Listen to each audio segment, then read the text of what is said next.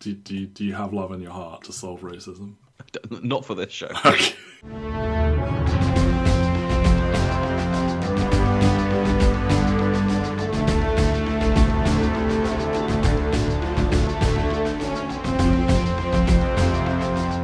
Welcome back to Ben and Matt's Marvelous Journey. This is an MCU podcast. My name is Matt Waters. I'm joined by Ben Phillips for episode 28 The Falcon and the Winter Soldier. Ben, this isn't a good show. This, I think, this is the worst thing they've done since Hulk. I was going, yeah, like in my in my review on the website, entertherealworld.com, Marvel Mondays. I think I called it the most wholly unsuccessful project they've done in years. And when I said that, I don't know what I thought the year. I, I think you're right. I think it's Hulk. Like I don't, I don't think they've done anything this bad since. Because that's the thing is, I can point to things. I mean, I can point to things in Hulk that I like, and I can point to things in, in this that I like, and it tends to be there is a performance that like I think is quite good. Hmm. But in terms of like, I there are more successful things in Iron Man two, and there are more successful things in Thor: The Dark World. Kind of like hmm. the two ubiquitous, kind of like the ones actually with Feige controlling. Well, you know what they have in common? Strong, likable leads. you know, like I will follow Chris Hemsworth through like just wading through shit, but I have to be following him. And no offense to Anthony Mackie or Sebastian Stan, I'm seeing here Sebastian Stan is billed first somehow. Weird. They fl- they flipped every episode, didn't they? Because they both the titles, so uh, every episode was like it was Stan or Mackie, depending on what the oh, episode Okay. was. No offense to either of them. I'm not convinced either is a leading man. I think that I think the Stan one was discre- was decided years ago that he's not a leading man. I think Anthony Mackie is trying his damnedest to prove he is, and I just simply have yet to see the evidence. He's charismatic as hell, but it just something about him it doesn't work in a lead. And like I'm willing to say, you know, this is bad material, and if you put Chris Evans in this, he would struggle. But like, But also, this show is not this show if it's Chris Evans in the lead. Well, no, sure, but like in a world where Chris Evans is debuting as Captain America, and you switch the race stuff for some other injustice, if this is his debut, he flounders probably as well. But like, it's not entirely because Mackie isn't good enough. Like the show just fucking sucks. But like, I don't think it helps that like No, this is this is a show that was greenlit off of the back of some people enjoying like two moments of comedy Right. in in like Civil War. Right. I was, I was going to say, like, yeah, it, it turns out that you can't just point at a thing, a microcosm of a thing in a movie and say that should get its own series. It's- Maybe like- sometimes you can, but like this, this, this is proof, not all of it, and it's proof that I don't think the MCU is is bulletproof in that way. Like, this is like we talked last week in WandaVision about how like in theory, the Disney Plus allows them to take lesser served characters who would struggle to get a temple a tentpole movie made for them, and, and like giving them a chance to shine, like or, or, smaller characters, more niche characters, and like to take you know the perpetually underbaked Winter Soldier. I know there is a ste- there is a section of like Stan Twitter who are like you know thirsty for him, but let's be honest, bad character so far in the movies. Yeah, like the, the amount of the amount of people I've been seeing like show me something like that's not erotic but is like makes you horny, and it's like the shot of Winter Soldier falling onto the car in the Winter Soldier movie and then walking and like reloading the gun. I'm like, what? What on earth are you talking about? I thought it was him catching the shield was the thirsty moment, but People have got weird. I know, I know, and like Falcon, you know, has been a sidekick character, etc. Like Falcon in the comics had never really, to me, did much uh, until the impetus of this show, which we'll talk about. And yeah, like the actors are not a list, and they're like, okay, let's give them a show and run with it, and it sucks. and I'm just missing a larger presence, and like I get it. Chris Evans has done a lot of Captain America. Um, we've seen a lot of Steve Rogers stories. It is time for him to hang it up. I mean, we might as well go to comic book corner early. Like Sam Wilson in the comics, Very briefly, of- very briefly becomes Captain America. very briefly becomes Captain America, but like a lot so- of people have briefly become Captain America, and I think it was the most. It felt the biggest one. Like, Yeah, there's- like, there's like the- for the a hot minute, it was well received. I think. yeah, there's the two the two moments, which is like I mean, obviously other characters have been Captain America, and they're pulling from kind of I think every single character who has ever been called Captain America is in this series. There's got to be one other than them, but yeah, I think, think mean, like, the big I ones are Sam, Bucky, and John. Yeah. So it, they have got every single super soldier from the comics. pretty much in right. this. Yeah, yeah, yeah. Like you've got Isaiah Bradley, and then yeah, yeah. Like like um, they're pulling pulling deep from the comics to kind of like tell a story about super soldiers, but kind of it's it's not really a story about super soldiers. It's not really a story about race. But yeah, like as you said, like the big the biggies are Bucky and Falcon. So Bucky becomes Captain America after like they kind of at the end of the Brubaker run, they've kind of resolved the story of the Winter Soldier. They've brought him back over to the good side, and they're like, It wasn't Cap- Cap dies, yeah, in Yeah. Civil War, yeah. They Batman- they they they do the Batman thing where like the sidekick can do the perfect impression of him because he's been with him for so many years and they happen to be identical heights and body types and stuff. Yeah, so Bucky becomes Captain America very briefly. Then, then Cap comes back after an adventure in time. Literally identical to what happened with Batman. Uh, yeah, and then a couple of years later, Captain America had the Super Soldier Serum taken out of him, and he like aged to his correct age. Uh huh. And, And he was like in charge of Shield as as like eighty year old old man Rogers or whatever. Yeah, and then Falcon took over, and then Secret Wars happened, and we came back, and Captain America was back in charge, but was a Hydra Nazi. Yes, but that was a ruse, but it wasn't. But very controversial. Um, thanks, Nick Spencer. yeah, but you know, for, for like a hot minute, they had Sam Wilson, Captain America. They had Jane Foster, Thor, which will come up next year or this year in terms of movies. So you had like this new Avengers, and I know the term "new Avengers" is thrown around a lot, a lot but like I think particularly Jane, but like to a lesser extent, uh, Sam as Cap it, it did go down pretty well. Like it's a strong costume design, I think. Like merging. I think I th- the the key difference between Sam Cap and Jane Thor is that the the story of Sam Cap, like the big story of him as Captain America, is a story in which Captain America, Steve Rogers, is a Nazi. it, it's like it's not a good story, and it's not a good story to tell with these characters. Whereas Jane get- Thor got two really good books. So. yeah, exactly. Like she, she has got a story that's like really well told and people loved and stuff like that. And and it helps obviously like you've got some like incredible artists on that book and it just became like incredibly iconic immediately. So- And, and, like, it's it's not a bad idea because obviously Yeah. they've done this in the same way that like and again like it's it's weird that I mean the way that we talk about Marvel and DC characters in terms of being similar like it's normally Batman and Daredevil. Hmm. But it does feel like in some ways that the way that the stories are presented, like it's actually Batman and Captain America that have the most similarities between the hmm. two companies.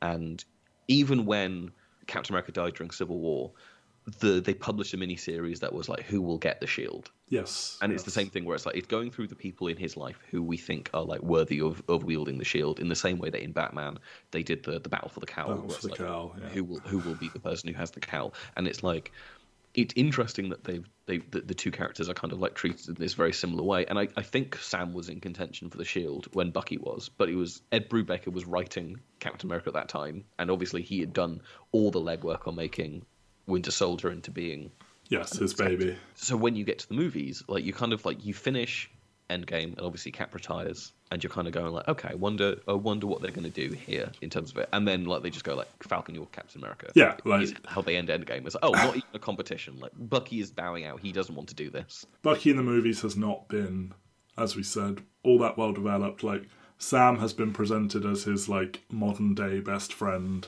I think Sam Cap in the comics was it was a cool thing they did in terms of like they they've let a black man be Captain America. You know, the big line in this show is they will never let a black man be Captain America, and I think they are interested in engaging with diversity on the most like points winning level. I I don't think they completely don't care about diversity. I think Kevin Feige probably does care about diversity, but like as a company, like you know, they're never going to fully engage with stuff, and I think that to them is like a big moment to to play into, and like Mackie is inarguably, you know, I still don't think he's quite leading man in, in big movies, big, but like he's clearly the bigger name than Stan, and like I don't know, it just made sense as the journey because like they were attached at the hip. Like Bucky and Steve being best friends feels like a thing they tell you, but you never actually really see much of.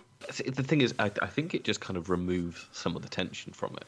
Yeah, And I think, and again, it's it's the issue of this show cannot have any meaningful forward momentum to it because it isn't going to be available for everyone. So when mm. Captain America Four comes out, and we have Sam Wilson as, as Captain America, you as a viewer at home who has not watched Falcon and Winter Soldier can go from Endgame into Captain America Four and go, Yeah. okay, this makes sense. They set Yeah. this up at the end of Endgame. and and that's the thing I said last week was like when they started all of this, it was very clear nothing that happens in these shows is going to truly matter. None of it is going to be essential viewing. They will they will catch you up in a sentence on all of them. And then we said how like, oh, it turns out some of the stuff from WandaVision seems like it is actually going to come back more so than we thought. But the one that really underlined that take is there was that quote from some high up person at Marvel, not Feige, who said that in Captain America 4, Sam is going to have to earn the title of Captain America. It's like, that's literally the, the plot of this this six episodes of television. yeah, is him is him grappling with it, and I think it removes some of the tension where it's like it isn't a show in which where where Bucky is interrogating Sam Wilson about like why he should be Captain America. Instead, he's going like he gave the shield away. That was a bad mistake. Like Yeah. he, he's fully on board with him becoming Captain America. It feels like there is no point where. Well, Bucky he trusts kind of- he trusts Steve's judgment is the thing empirically, that's the and thing, like that that's his breakdown. Is if he was wrong about you, he was wrong about me, blah blah blah. But like it's not a sh- like Sam just won't talk about it for like five episodes. He will not talk about or engage with the idea of even wanting to be Captain America. It's clear by the end it was a silent desire of his, but he just made good with it because he's like he's a very passive character. And that was a criticism that like for the first like four to five episodes, Sam is presented as this very passive character who then finally does something. And like the suit is cool. I like I really like look, that's a really nice clean design. Something they've always been good at is like trick little tricks with weapons, you know, like bouncing hammers and shields and doing wacky shit. And that final episode is really, really, really bad. But they do find some like little moments in there with his with the combination of the shield and his wings and all of that to like do some cutesy little moments. So I have no doubt when they when he shows up in Captain America 4 and he has this wingsuit that some people may not have even seen, there probably will be some like gifs going all around the internet of like, oh look at this fun thing they did. Yeah, but like puts puts all the weight of this onto like the stunt people. It's the stunt people who are coming up, all like the choreographers, or Right. the visual effects people who are like getting free reign to do this. And Yeah. because you were putting so much weight on these kind of craft people, and you're not crafting a satisfying Yeah. anything around it, all you have is an issue where like you just have someone on set who's kind of guiding you to the next action set piece, Yeah. not imbuing it with any sense of weight or drama or anything like that, and then And- just go. And now we get the cool moment for five minutes. Yeah, and the thing is, so again, we talked about like the mission statement with these Marvel shows is they're gonna look, they're just they're gonna be exactly like the movies. We've got the movie actors, they're gonna look and feel like the movies. We're gonna spend movie money on them, and allegedly this cost uh, 150 million ish to produce six episodes. Um, the episodes are all longer than so one like, yeah, division. like 20, 25 million per episode, which I guess makes sense because a lot of them are kind of like talking in warehouses and stuff like that. Yeah, and then like the money comes from okay, Yeah. we, we're going to do a whole special effects sequence in Yeah. episode one and episode six. But the thing, but that's the thing. In this one particularly, the action is poor, Uh, not memorable, doesn't look good. The most concerning part is Falcon is your main character and will be a huge character going forwards, and they are not good at the flying stuff. I think his best showing in terms of flying is in that bad last episode where it's nighttime, so they can hide it a bit better. But they open the whole show with Falcon on like a little Falcon mission. They have some flying in episode two with like the, the, the truck fight on top of the trucks and like Falcon's flying in and out and from truck to truck and it just looks like shit. Like it really does. And like he's obviously flown in plenty of movies before and it didn't necessarily look great there, but he wasn't the star attraction. You knew he was going to be for this. You had to up your game in the flying and they didn't until that last episode. Like I actually think there's like a 20 minute cut of cutesy moments in the finale that is actually good. It's just the other like 40 minutes of like pure unbridled shit. But yeah, like so your lead writer is Malcolm Spellman, who who comes from Empire. He's working on that Bel Air show that does not have great feedback.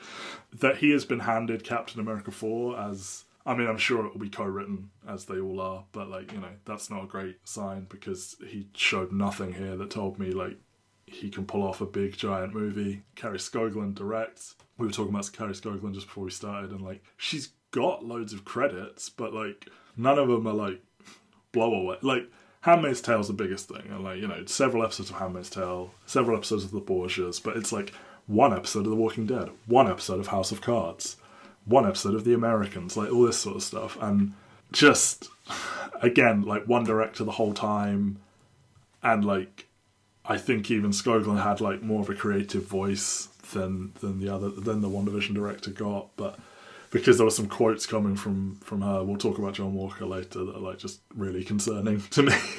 I mean, I mean, it, it's good that Marvel have like got a female director for this. Like, Yeah, it, it's yeah. rare to see female action directors. She's obviously someone who has worked in television in these kind of big budget shows, but you compare her to Matt Shakman, Hmm. who is working on like stuff like Game of Thrones, and then you go and like, right, we've got someone who worked on The Bastard Executioner, which is a show that's got like a, a, a tenth of the budget of Game of Thrones did at some point, and just looks a hell of a lot muddier and a hell of a lot worse.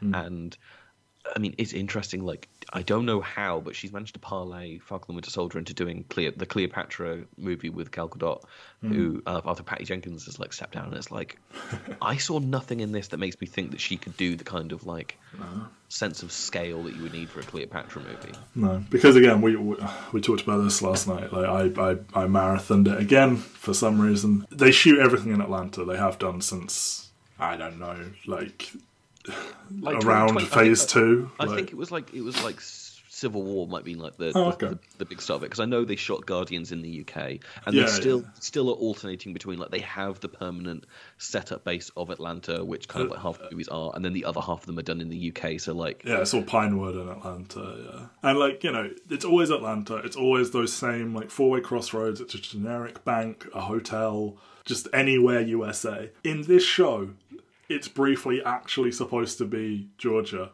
And you get these wonderful shots of these incredible looking like draping trees and like this the the you know his montage where he's like practicing with the shield and the lovely stuff down by the docks and it's like oh this is beautiful look it's location shooting and then they're just right back to like yeah it's all just sound stages the same street and then second unit to be Eastern Europe and all the rest of it yeah it's just like well i think they did shoot in prague for this but, But I think well it wasn't it like the stuff they shot in Prague was like the scene outside the church which like you just couldn't I, th- I think it's like the courtyards and the cobbled streets, and that's it. Yeah, but yeah, just but even those like quite pretty shots, it's still not like whoa, give this person some movies and TV shows immediately. it's just it's just funny to watch. The the big one for me was in episode five when the flag smashers are having their conversation about like we're a lot bigger than you think we are, and then like the text message goes off, and all the people that look at their phones and they're supposed to be sat in Central Park. the John and then- Wick moment. yeah, and then they all walk towards them and stuff like that, and the camera pans up to show you the Manhattan skyline, and you're like, "Oh, you filmed this in a park in Atlanta, and then you like green screened." Uh-huh. then you, I, and I understand you cannot do you like for shooting reasons and stuff like that. You we so often fake places to look like other places. Yeah, yeah, yeah. It just, I wish it looked better. I wish Yeah. it. I wish like if you're gonna do this kind of international thing, if you're gonna inject the money into it, go to fucking Central Park and do the shoot there for Yeah. a day. But the MCU takes place in like McDonald's USA. Like it's all just the same. Like it, it, none of the It's- they're all set in different places and they all look the same because they are the same. It's it's it's the weakness that we've had, and it's like it's why Winter Soldier's action is kind of like, I mean, obviously it looked good, but it still like was kind of a precursor to some of the issues they were going to have. But like you think of the the Samuel L. Jackson car chase in that movie, and it was like shot on actual fucking streets, and like they were like shooting cars. I know it's like anywhere USA, but it felt real and tangible. And then when you get to Civil War, the big action set piece of that movie is a deserted airfield, and it feels like all of the action yeah. is increasingly becoming like we have created a big green screen set like in Yeah, Endgame. they're, they're like- one-two punch of the biggest movies ever. You see all the behind-the-scenes footage, and it's one. They've created like a couple of bits of fake rubble, and all of the rest is green screen, and it's so grim and depressing to see like all thirty of them standing in this like fake rubble area, and it's like, oh my god. So I can understand why like actors would struggle with this because. But, yeah, but the, the issues with the show run far, far deeper than just the generic practice of, of of not shooting on location. And like the one that for me throughout was they were just trying to mush two fundamentally different things together. And I pitched it as you do this show, but you eliminate several elements and you focus you let the other stuff breathe better and then you do a Captain America 4 and for me it was like the series is the Flag Smashers and Walker and Sam coming to terms with being Captain America, and then you do a movie with Zemo and Wakanda and Madripoor, and it's a big globe-trotting action thing. And they just wanted to do all of it together, and there's just too many ideas. None of them are well developed enough. Like, like so you've got like there's the Sam, John, and racism show. There's the Flag Smashers and the the GRC.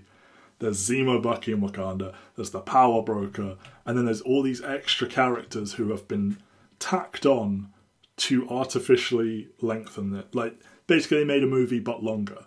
They Yeah. didn't make a TV show. yeah, and and like I think that's the the core difference is like you can see the skeletons of them coming. This is our episode in Madripoor. This is our episode where we do this. Like this is the the Wakanda episode. But Yeah. the, but the thing is, like they let too much bleed into each individual episode, and so every episode is grappling with kind of like five or six different plot lines, and you're confused about what what the whole point of it anything But like, is. like, like you look at them in episode one, and they each have their own satellite of characters. Like Sam has his family and Torres. Bucky has therapy. He has Yori. He has a love interest. They're all there in episode one.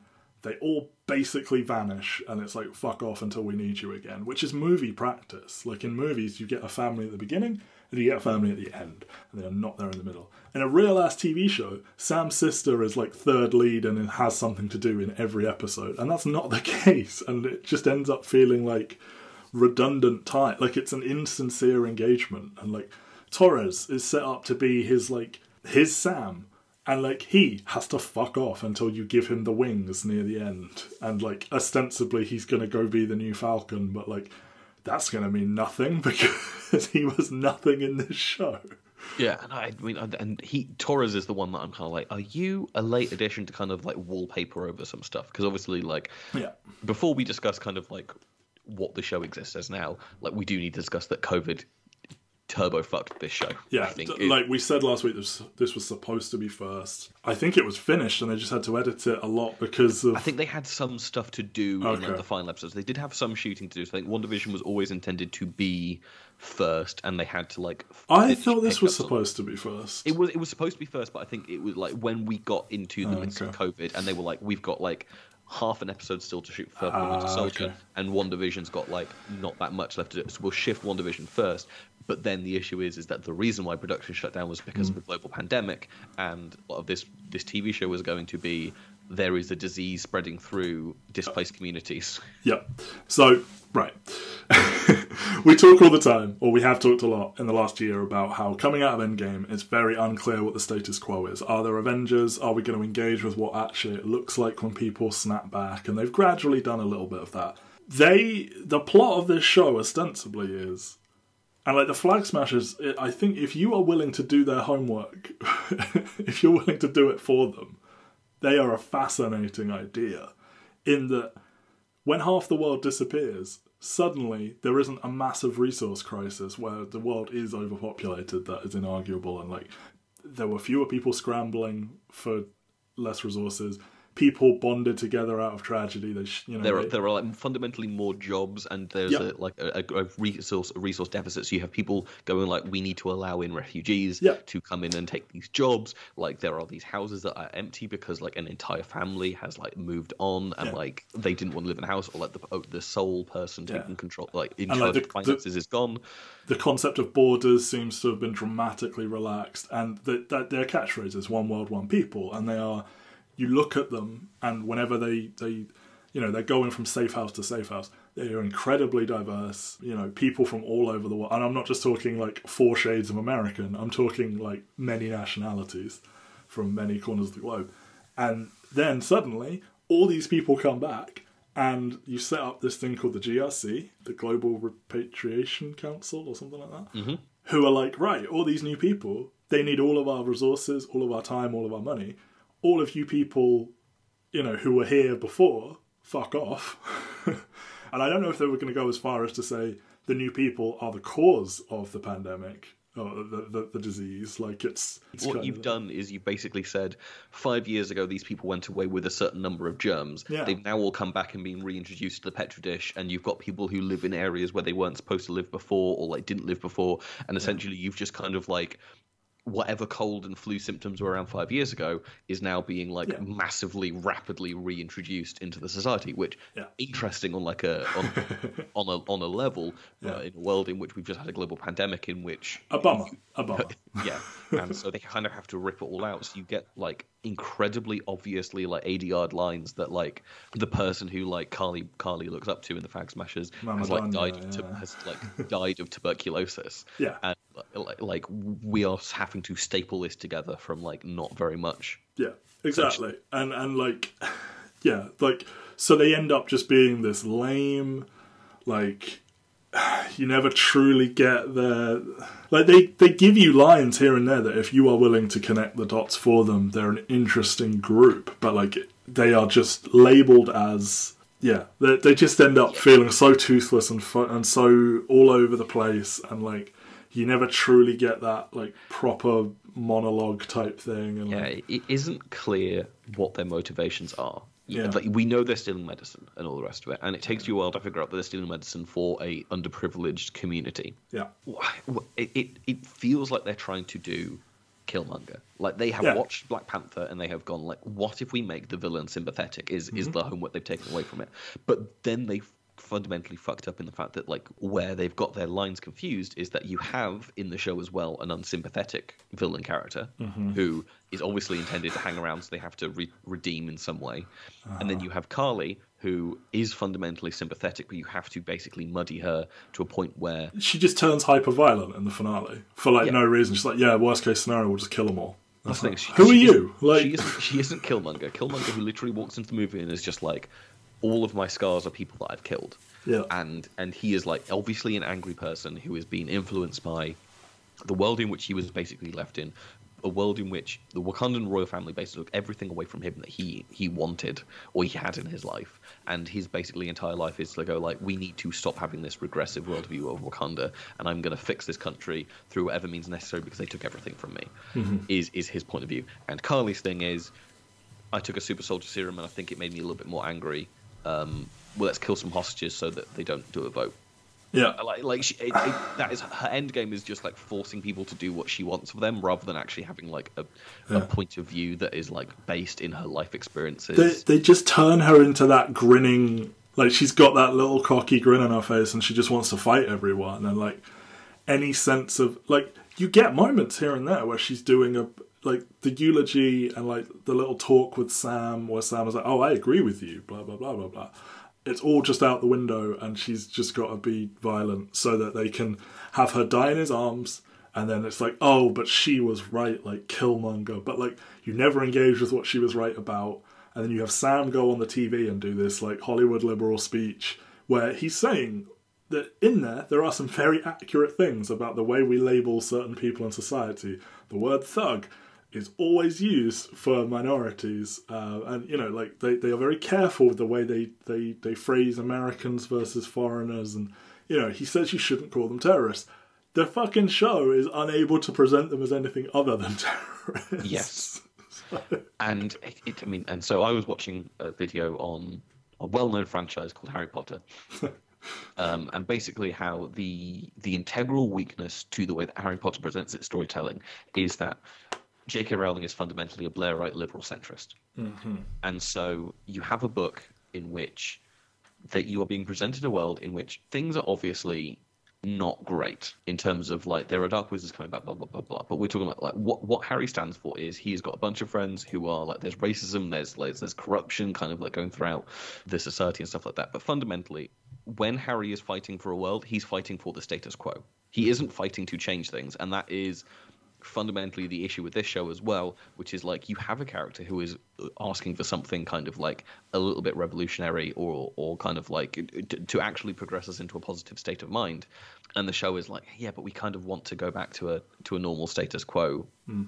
Ultimately, like we like we are fighting for the status quo, but like we're going to make some improvements for those people who are displaced. But like, it doesn't sound like Sam wants to like stop the vote or anything like that. He just wants to kind of like support the people who are going to be displaced by it. like he says his whole thing that like you know you have the same power as Thanos and Loki and all that, and like you can fuck up as many people's lives as as those people did. Blah blah blah. Do you know what also doesn't help? Like I, I wish if you're going to do this GRC, they needed to be a presence throughout. Like the upper council needed to be characters.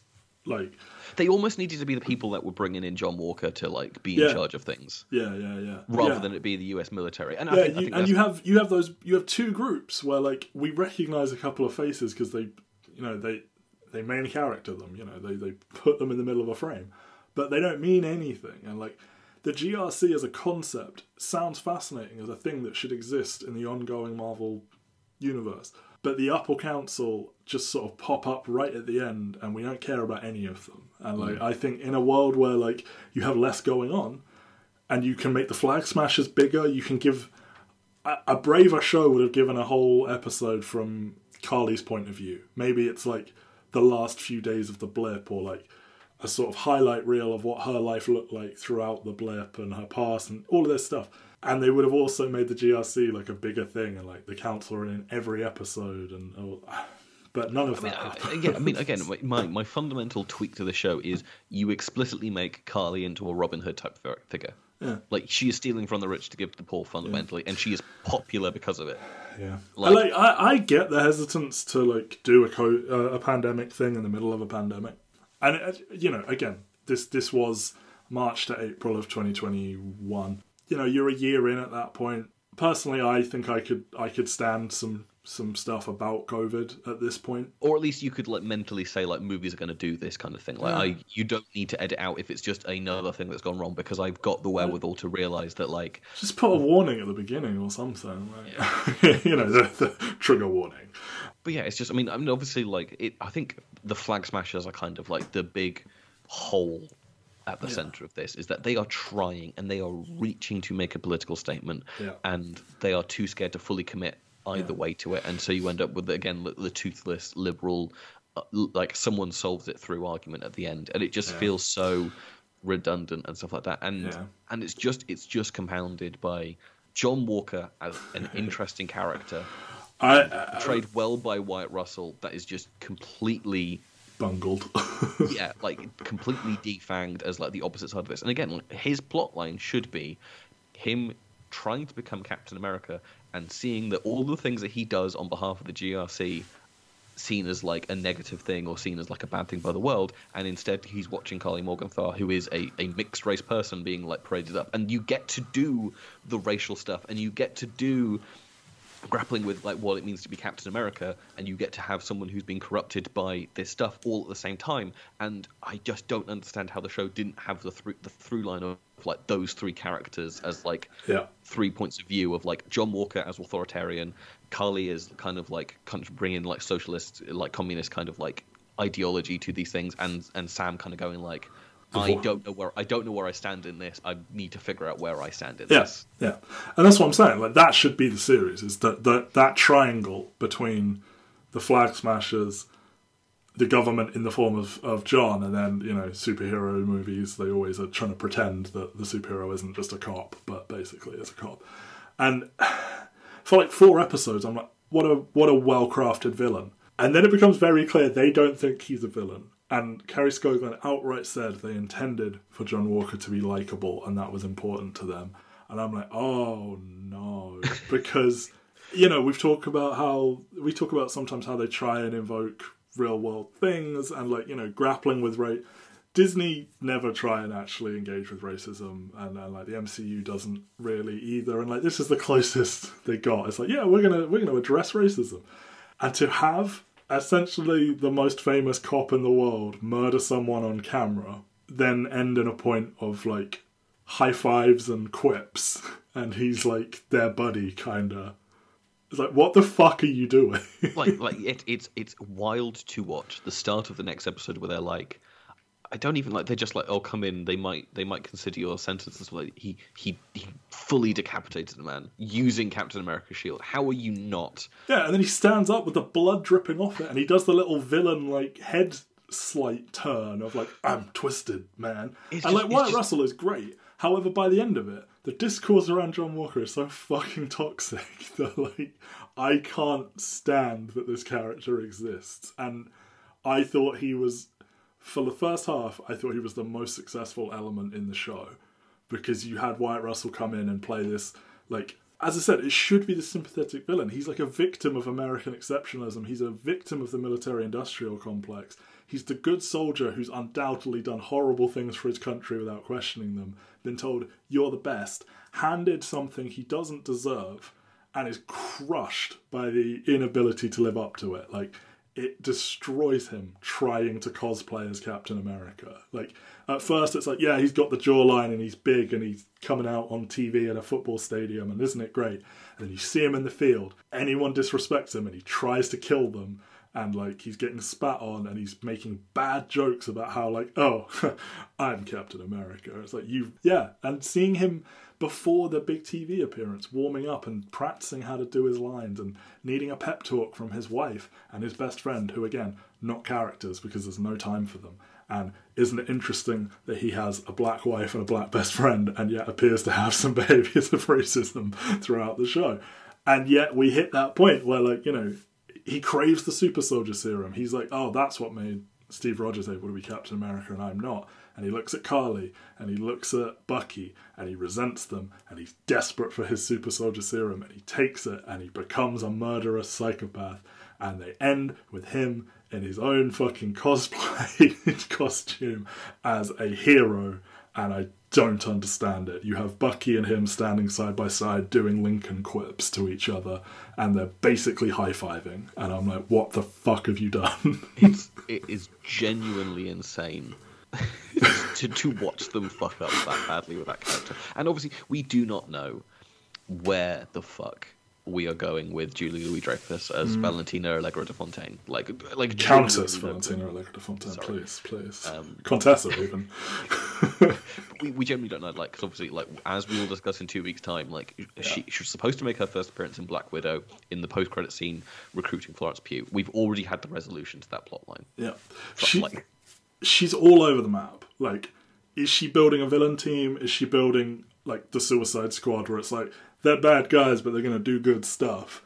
Completely unclear because your possible candidates for this this team are like John Walker, Zemo, Yelena, question mark. Yeah, and again, again the, ultimately at the end of this, you're kind of sat there and you're like, John Walker, someone who is like actually fundamentally unlikable, someone who who does heinous things on the show, and then the other person she recruits is Yelena, who is a good a good person who like is misconstrued into doing things, but she is still fundamentally like fighting for what she thinks is right in the world. Yeah. Whereas John Walker isn't. John Walker is an yeah. angry man. And like it's not like so she's recruiting this guy to be evil, you know, dark Captain America, US agent, all this stuff. It's the shield and a gun kind of thing, or just a gun, whatever and you know he's got an all black costume, and it's like okay, I mean maybe he's gonna go do some, you know, like the opening, like the ship mission at the beginning of Winter Soldier. He's gonna do some slightly like off the grid stuff, and then she hires Yelena to murder an Avenger, like. like where are we with this character? And i know they're trying to build some sort of suspense there and is she, is she like an evil coulson? Is she an evil nick fury? You know the thunderbolt seems to be where they're going. Is this Thunderbolt Ross's team. Thunderbolt Ross now can no longer appear in the MCU as the actor has died. And like, I just don't know where we're going with that. And like, is Zemo part of it? Because like he has historically been a Thunderbolt, and like he's imprisoned in the raft, which Thunderbolt like watches over, and like, but he hates super soldiers, and John now is one. It's uh, yeah, it, it's a mess of like I, I it feels like the entire remit for these early shows because I think they're getting better at finding like a distilled version of things is yeah.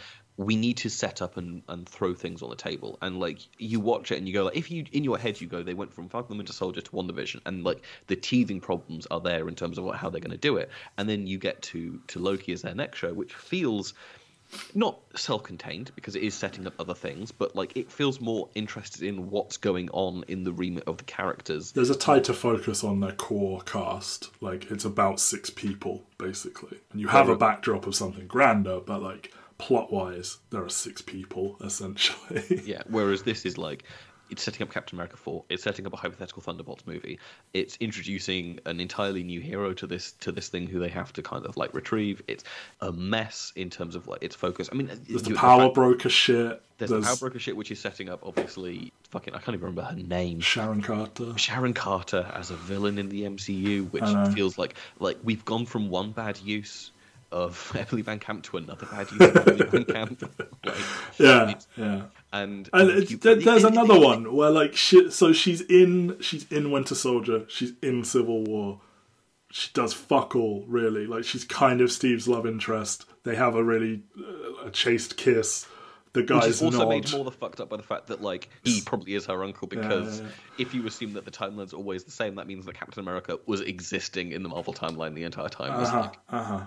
And and like you know, an actress who I believe has talent. Like she's had some misfires in her career, but I think she's a talented actress.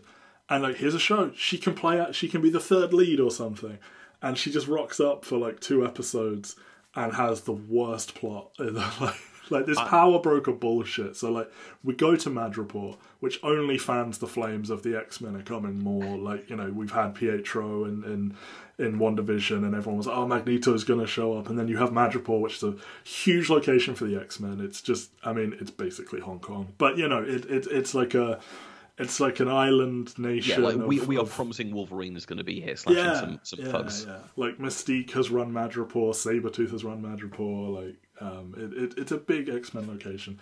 They all go there. There's this word of this person called the Power Broker, who they're talking about in like episode two, and that's the biggest problem. Everyone just talks about the Power Broker. There's no, there's it's it's so much talk abouting. Like Didn't you didn't you get the really subtle thing though, where they kept on referring to the power broker as a he, Yes. so that we'd be surprised by it being a woman? Yes, at the course, end. of course. They're, they're geniuses. Yeah, and you, you just hear about this power broker, and then you have like a quasi power broker in that. What is that character called when they go to Madripoor? Who like you know Oh yeah, the the generic you know oh here's a the one the British one who gets killed after one scene, who like is fucked up because of a conversation between Sam and his sister. Exactly, and like, like super soldier serum is being sold out of Madripoor. The power broker has it. It's the power broker's big import export thing. Oh look, Sharon's here. Oh, I can help you find where they're making the super soldier serum. And here's a doctor who Zemo just fucking murders immediately because of course he does. So when they ultimately reveal Sharon is the power broker, how does she not look fucking stupid for pointing the heroes at her big thing? And you can argue the whole, you know, she ultimately ends up reinstated as a US, you know, Uh, a US. Yeah, like that, that's that's the whole thing. Is like, is is her game ultimately? I want to become a U.S. citizen again because I can do far more if, if I'm in the U.S. than I'm in Madripoor. And like, you are literally in a city in which you have like valuable pieces of artwork, and you have access to like the entire criminal underbelly, and have also been orchestrating things worldwide. I don't understand why being in the U.S. suddenly makes you like. I mean, she says that like you know U.S. secrets are on the table now and all of that shit, and it's like if this is her long game, like it's incredibly intricate, and I don't buy it. But like it just kind of seems like she just is improvising her way through this interaction when she could have just led them on a wild goose chase away from the fucking super soldier serum, and maybe she didn't count on Zemo being there. I don't fucking know, but. Yeah, all of that is bullshit. I, and, I like, have to assume she's like the only reason she does it is like I might lose this scientist. He's not going to be able to reconstitute the super soldier serum, even though he did, even though he did. Um, and he's talking about tuberculosis. But like, I, I- have to imagine it's just this kind of thing where, well, maybe they'll help me track down Karli, who who the power broker still has the fucking mobile number from. for. Yep, yep, yep, yep, yep, yep. And Karli makes no attempt to tell Sam who the power broker is. And I know that, like, you know, she kind of works with her, and it's like maybe it's bad business, but it's like you couldn't have just thrown that out there at any point, and they have to do some creative bullshit to have them both be in the same place for the finale without it coming out that Sharon is the power broker and yeah and like the flag smashers used to be basically her security force and then they were like fuck this we're taking our SSS and we're out of here. It's all just convoluted and, and messy and bad but it does loosely connect to the part of the show that works the best which is Zemo, Bucky, and Wakanda, because Black Panther builds up so much good faith that having even Ayo rock up at the end of episode three is like, Wakanda's here! And like the Dora Milaje like kicking ass in episode four is undoubtedly cool. Like, that's easy. Of course Wakanda works. Zemo is a, a, a very well written villain in Civil War comes back. He's a lot goofier. It goes a little bit too goofy for my taste. Like you know, the, the him dancing Yeah, became the, a the big the, meme, the, the meme. The Yeah. meme of the show was the dancing. and he's like, he's talking about the totality of the the African American experience, and like you know, saying all this like dumb shit. But you know, he's kind of fun, and then you know, Bucky's arc is just cleaner, uh, like less messy. Like there's less pressure on Bucky's arc than there is on Sam. Sam has to like solve racism, and Bucky just has to be like in therapy and then make good with the Wakandans, and like he has to not kill Zemo. So like all of that, I think works much better. I mean, fuck all the stuff with like him making amends. Well, actually, even that like that kind of works by the end of it. But It's, like, it's just messy bullshit on the side. It's like we haven't got to the the more interesting, almost like the show that's got more time for it is like the one where it comes out that like Bucky has solved everything apart from the people who are like actually still alive and know he's the Winter Soldier kind of thing. Like because I think that's what the show is kind of going for is the fact that like the people he's got to make amends with after this point are like Zemo and is Sam in the book or uh, I don't think so. I the thing is, I don't know whether or not is it is it like he needs to make amends to like Sam and Sharon and and He didn't, Zemo really, and he didn't really do anything to Sam. well,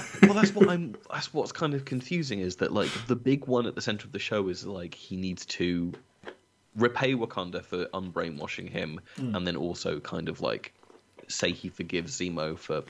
yeah. It, it's cleaner, but it's still just like it's resting on the laurels of Sebastian Stan, kind of being a compelling. Sure, but like lead. I think he cries well, like in the, like like when he's being deprogrammed by by Ayo and stuff, and like you know the scene where like she deactivates his arm and it just falls off, like that's cold as shit, and and and I know some people in like disabled communities were like yeah, very annoyed about that. I, I I'm sure. I just you know I'm not saying like that like Bucky is a rousing success in this show, but I look at the two leads and and like he was given a simpler task, and therefore I think he did a better job of rising to it than the really impossible task. Sure, I, but I also think it's very telling that it's the part of the show that kind of they're less interested in. Well, it's Is, I think- it's the easy part. It's the it's the crowd pleasing part. It's it's the like this is what therapy's like, you know. You know? and then and the- also like here's Wakanda. Um, and it just becomes. I think the the downside to it is is that like Bucky's kind of functionally done after like episode four. Yeah, Really, basically. like. Like he gives over Zemo to the Wakandans, he gives Sam a pep talk, and then like his entire actions in the finale are like kind of wandering around and having a couple of fights with people. So this is the thing. For a very brief moment, the show is good, and it's called episode five, which where Not the even fuck like the entirety of episode five. Like All once right. they resolve like all the plot bullshit that's hung over from episode four with like John Walker, and they they go like, let's go have a relaxing weekend, and you're like, yeah, okay, they're, they're just hanging out. Like they're listening to music. Like Bucky's being told off for flirting with Sam's sister.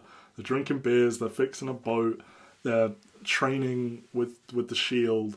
They're giving each other genuine, nice advice of like, you're not making amends, you're avenging. Like, do the work, which Bucky fully takes on board and just is magically a complete person.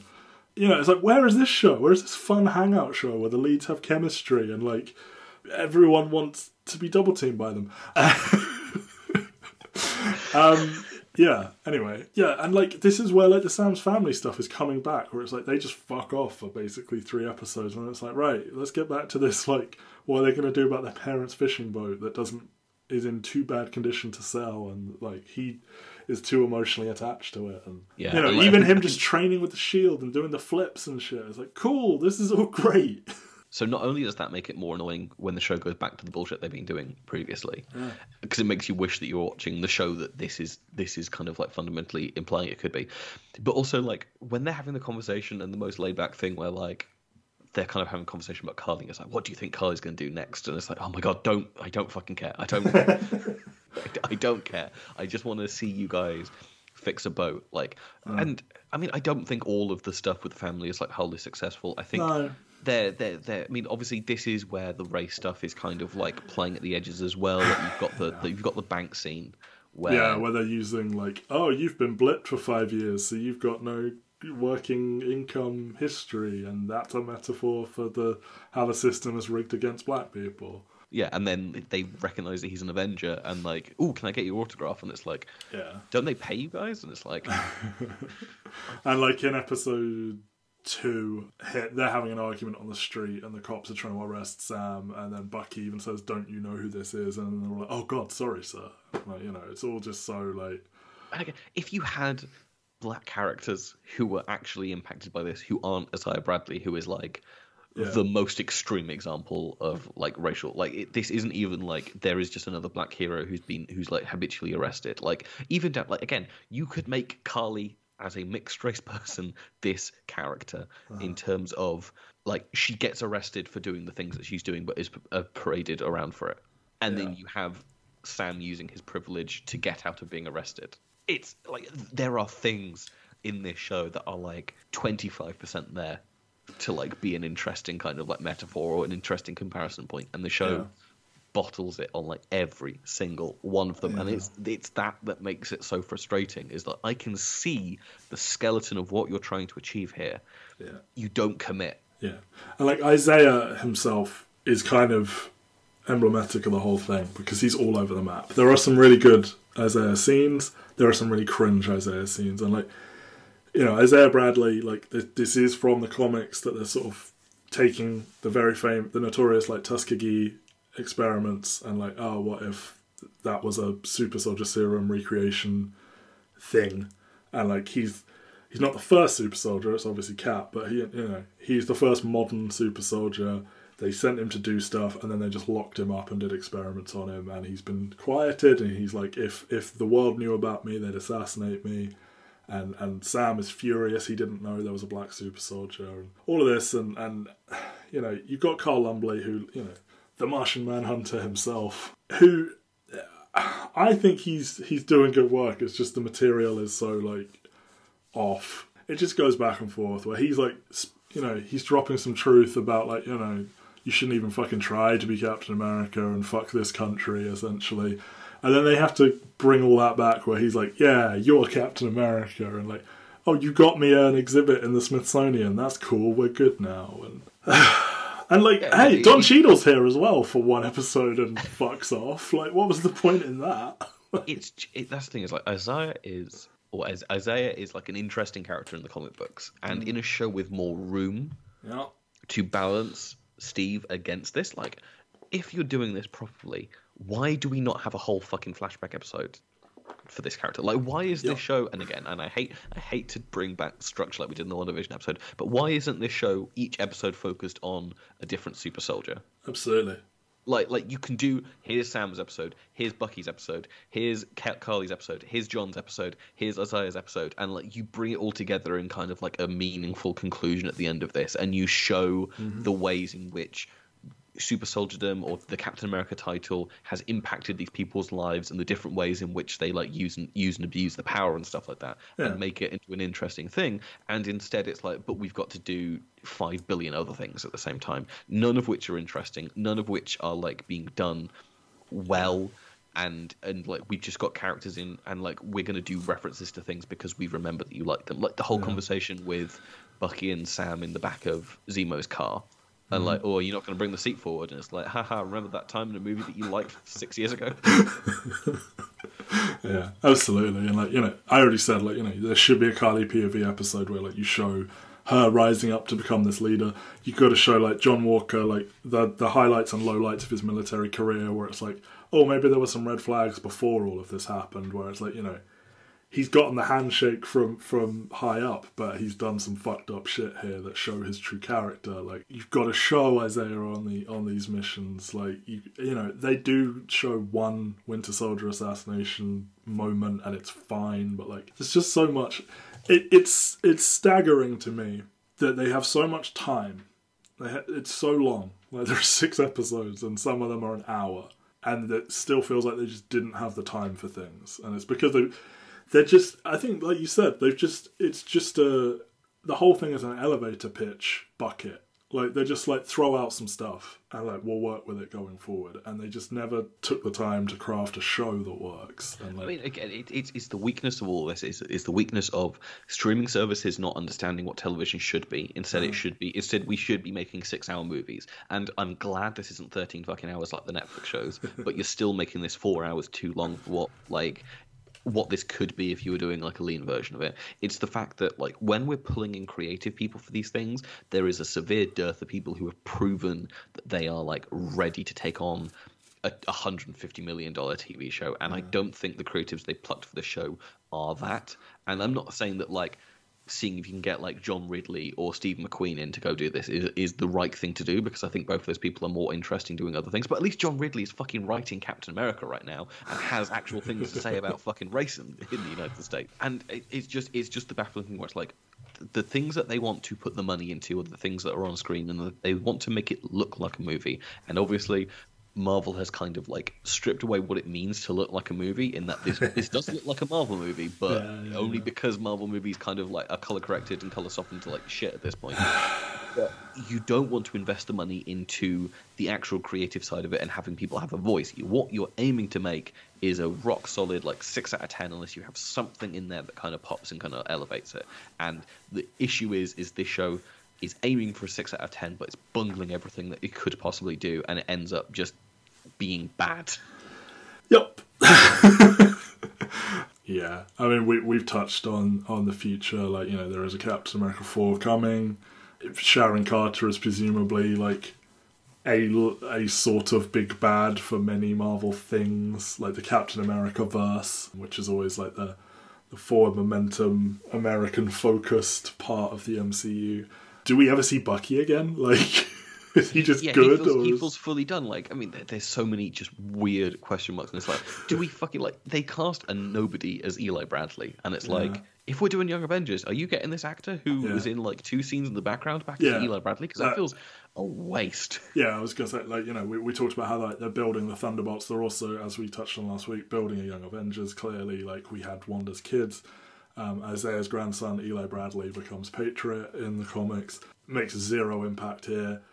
You're you're possibly saying Torres is going to be a Young Avenger as a new Falcon. Zero impact here. You know, you've got you've got JLD, you know, debuting and, and like you know making John Walker her man, and like Zemo's locked up, and maybe something's happening there. And yeah, Sam's Cap now, and like none of that is exciting in any way. And like I mean, it, it's also made especially not exciting because, as we said earlier, like Spellman is pegged as the co-writer of Captain America Four, and it's like, oh, Yeah. so we're coming off Captain America movies written by the guys that got given the keys to Avengers, like and we're going to Malcolm Spellman, who is a man who, like, I understand that this story needs to be told by a person of color, but like, I mm. don't see anything in this that has shown me that like he is able to grapple with the questions that they are trying to do, other than like. And, and I don't, I don't, I don't want to say that like he's a bad writer. I've not seen Yeah. enough Empire to know to know these kind of things, and this is just the completely the wrong circumstances to do it. But it feels like either Marvel is unwilling to grapple with it in a way that's interesting, or he isn't capable Yeah. of kind of like elevating it to a level where it needs to be. And like I, I don't know which of those is worse. That is Yeah. Marvel attempting to and not being capable of letting people do it, or they're not able to find the creatives who actually have a, a voice in to say it. And and then the thing is, we have Ryan Coogler on board and telling interesting stories about race. And obviously, we, Black Panther 2 is a huge question mark right now. But it's like, you've shown that you're capable and willing to engage with this in ways that feel hmm. not progressive, but at least interesting and like cinematic. you wonder if Black Panther ended up being more than they ever expected. you know, they thought it would just be a quiet little. Oh, that was okay. That was decent, and it became this absolute phenomenon. Oh, I, I don't think they do, and I think there's a there's a very core reason why Captain Marvel does not similar amounts of money, but like it does over a billion. It's the first solo movie after Black Panther to do a billion dollars, but it's why they're comfortable to retitle that as the Marvels two, and why Black Panther two is like Wakanda forever. Wakanda forever. Like we have built an empire, and, Uh, and now just a huge question mark with Boseman's death about Yeah. what that movie looks like. Yeah, and like, yeah, I'll take an Avengers movie written by someone good with with with Sam Sam Cap, but like, yeah, I have I just have zero interest. Unless they announce somebody actually cool has joined as co-writer or something. Zero interest in a Captain America four, and that would again be you know something that's going to come up. A lot of the projects post Endgame have had you know non-white, non-male leads, and when they you know if they fail, do you get like the return of an Ike Perlmutter saying like, "See, kids only buy male toys," and like I, I think I think we're skirting past that at the moment by the fact that like it feels like merchandise and engagement is still at a high. Yeah, yeah, yeah. And like they sold a bunch of those uh, of of like Sam Falcon like action figures. Like it, it's a cool design. Just wish they did more with it. Right, let's wrap up. I suppose we should do villain watch. This this show has the Flag Smashers, John Walker, Zemo, Sharon Carter, Batroc the fucking Leaper is back, and then whatever you want to call JLD. What a mess! Is is, is the main villain the Flag Smashers? Uh, That's where they pivot to by the last episode, and it's like they shouldn't be. Yeah. It's, it's the, the fundamental, like the. I think that's that's the fundamental weakness with the villains in this movie is the flag smashers should not be your main villains. Nope. They should be sympathetic people who are like a actual source of conflict between Yeah.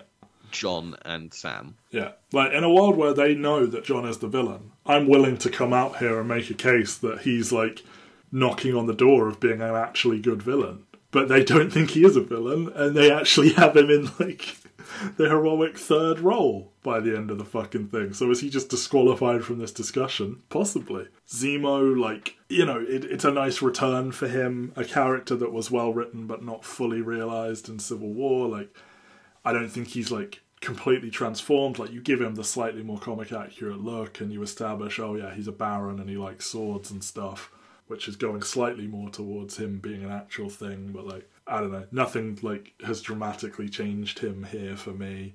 No, no, he was he was never the like interesting part of Civil War in terms of like being a villain. It's like Well, the stuff I, he's he's good at what we need to be and he's got the sympathetic part of it but like there's Yeah. a whole reason why that movie doesn't pivot into a big fight with Baron Zemo well, like him, him, him not being that I'm gonna fight you villain was why he worked so well. And now they're sort of almost pivoting towards him being a we have to fight Zemo. I mean it's the only through line that kind of like works between them where it's like Yeah. yeah, his whole thing is he just doesn't like super soldiers and I like do like he just, that, that, just wants to kill super soldiers Yeah. but then why is he let John Walker survive at the end. I, I do enjoy that like the the the language of movies is such that when a vial of that serum rolls his way he should inject himself with it and instead he smashes all of it. And I, I do like that as a true to character beat that he just truly believes that these are this is a bad thing to exist and no one should have this. But you know it's not transforming the character. Sharon like whatever. Uh Batroc lol like you know just how has this guy been in when when when so Batroc in the first episode is kind of like a fun like oh cool I remember this guy and then when he shows up in the finale and it's like oh you you stole my money I'm like no one cares like genuinely no one cares It's We- it's we- the Thanos meme. It's the I don't know who you are thing, and they're doing like buy some baguettes and French fries. It's like cool, gentle racism, and also he can't act because he's not an actor and he can barely speak English. And you, you you completely neutered him in that first appearance in the season, which kind of like sucks all the excitement to see him later on. When like the fight scene he's in in Winter Soldier is fun and Yeah. good, and then in this one he's like, "We're in a helicopter, Yeah, yeah. okay, so we can't kick." You hired this dude because he can legit do kicks and stuff, and you're asking him to be a mwahaha like one-liner villain, and he's not that. I don't know where you fall on the Flag Smashers. I'm I'm like sympathetic to what they were, what was promised to them, and and like they were just stripped away of. So some part of me wants to say they're that middle ground, but like inarguably the final execution is so bad that they've got to be that bottom category. But ultimately, who I think, gives a shit? that's, I think that's the thing is like the intention for Yes. all of these is good, and there is a good version of all of them. Yeah. And I think, but I think more so than any other villain, it's it's like they're trying to tell you what the Flag Smashers stand for. They're trying to give John Walker a point of view, which is more than you get for some of these other villains, where it's like I just want to destroy a planet. Yeah, yeah, yeah. Like that's my, that's my life goal as as Ronan is to destroy a planet. And it's like, okay, One day, Ronan will be redeemed as an interesting villain. And when that day comes, I will stand mightily on the shoulders of giants. Yeah. The issue with all the villains here is that like they try and make them interesting. They do some of the legwork to do it, and mm. then they're just kind of like it's like they go from like point A to point C to point Q, and you're like, wait, what? Yeah, like, I've missed. I've The missed only way lot. any of them are any good if you is if you sit there with your fan fiction pen and you fill in the gaps for them. Yes. and like that doesn't count as good villain. They could all be in the bottom category as far as I'm concerned. Let's talk about something more fun. So, all Marvel list. Wyatt Russell is putting in a very good shift. However, given how that character lands, I just am not willing to give it to him. I think that's that's the fundamental issue. Is like he is the only person in contention. I think. Yeah, I mean, I Erin Kellyman should be a star. She's done Star Wars and Marvel, and both times it's in a bad thing. And in this case, it's something that got like made worse for her by like circumstances beyond her control. I think she. There are scenes here and there. I, basically, I think she has an all Marvel performance in her. It just isn't here. Yeah, because- and and and she's dead as well, so she's never, she's never going to get to. I just mean like in a world where you run this back and there's no COVID to contend with, and you actually write a show properly. I think she's got what it takes to do it. Like, because there are scenes when she is allowed to talk at length that where she's showing she is good, but uh, And I think I think that's the fundamental weakness is that like I don't think Marvel are bad at casting. no, Like, like and I think what what's happened now is they luck the fuck out with Tom Hiddleston and with Elizabeth Olsen in terms of these are lead performers who you managed to get at a point in time in which you could put them in your supporting role in a movie. well, yeah, like And- even like you know they pluck Chris Hemsworth out of Ameri- of Australian soaps, and now. I mean, they, they'll tell you he's an A-lister. He's done nothing good outside of Marvel, but you know, like they're they're getting people on the up or who have floundered a bit, and they're like making them huge stars, and they've got they've they've like got them locked into these huge, depressing and contracts. and you look at the casting jobs across all these series Yeah. with Sophia Di Martino on Loki. You see Florence Pugh in Black Widow. You see Hailee Steinfeld in Hawkeye, Hawkeye. and like they've done a great job at casting like people who are like co-leads or like supporting actors and stuff like that. But what what this show struggles with is they took two supporting performances and tried to make them leads, Mm-hmm. and then they found two good supporting performers who they're completely new to because the show's kind of like pivoted entirely wrong yeah, yeah, yeah, yeah. like like Wyatt Russell and Erin Kellyman are like the perfect foils for this kind of show. Yeah. But because you've you've sucked so much energy out of it by having it be about Anthony Mackie and Sebastian Stan, yeah.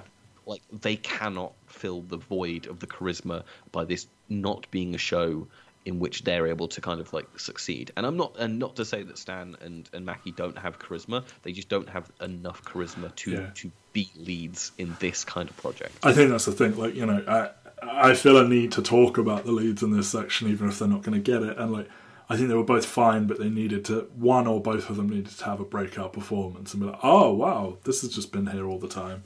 They And needed they- their Hemsworth in Ragnarok. Yeah, neither of them did it.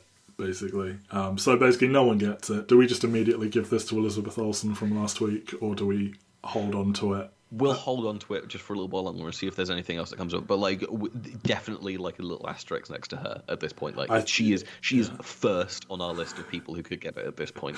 Okay. Well, I mean, there's a strong chance. Well, no, we'll see what happens next week. I think we're going to have a little argument, but we'll see what happens. because next week is Loki, finally, a good TV show. Well, the WandaVision was decent. I, Loki is probably the most successful of all of these hmm. show like of the four from from last year. I think it's the one that kind of has a successful beginning, middle, and end. And maybe that's because it's an actual TV series that's been renewed for a second season. Yes. Well, we will talk about that next week. Thank you for joining us on this way too many minutes journey about a fundamentally very bad show, a really dark chapter for the MCU. You know, you talked about how like absence hasn't made the heart grow fonder with Marvel being away for like the best part of two years. And like seeing this as like the effort they come back with and like this is meant to be like the main bit. This is this is the closest to this is the ongoing mcu plot of anything they've done. Everything else is kind of a satellite thing or it's a different corner of the universe. And seeing this as like what they've in what they're investing in is really fucking grim. I, I think the warning lights went on a lot faster last year if this had been what they came back with before WandaVision. I think WandaVision and Loki kind of gave them a lot of goodwill Yeah. in terms of like how I'm viewing it, and it's only by the end of the year that I'm like, I I don't know where we're going, Yeah. and. I think if it had, if it had Yeah. been what the original intent was was Falcon and Winter Soldier and Black Widow at the top of the year, I'm like, oh shit, are Marvel like fully off the rails at this point? Well, yeah. So next week, join us where we will have a infinitely more positive conversation as we get into variants and the TVA and Miss Minutes, and it's all going to be a great time. So until then, thank you for listening. I have been Matt Waters. You I've have been Ben Ben Phillips. Phillips. Yes, you have. Excelsior. Excelsior.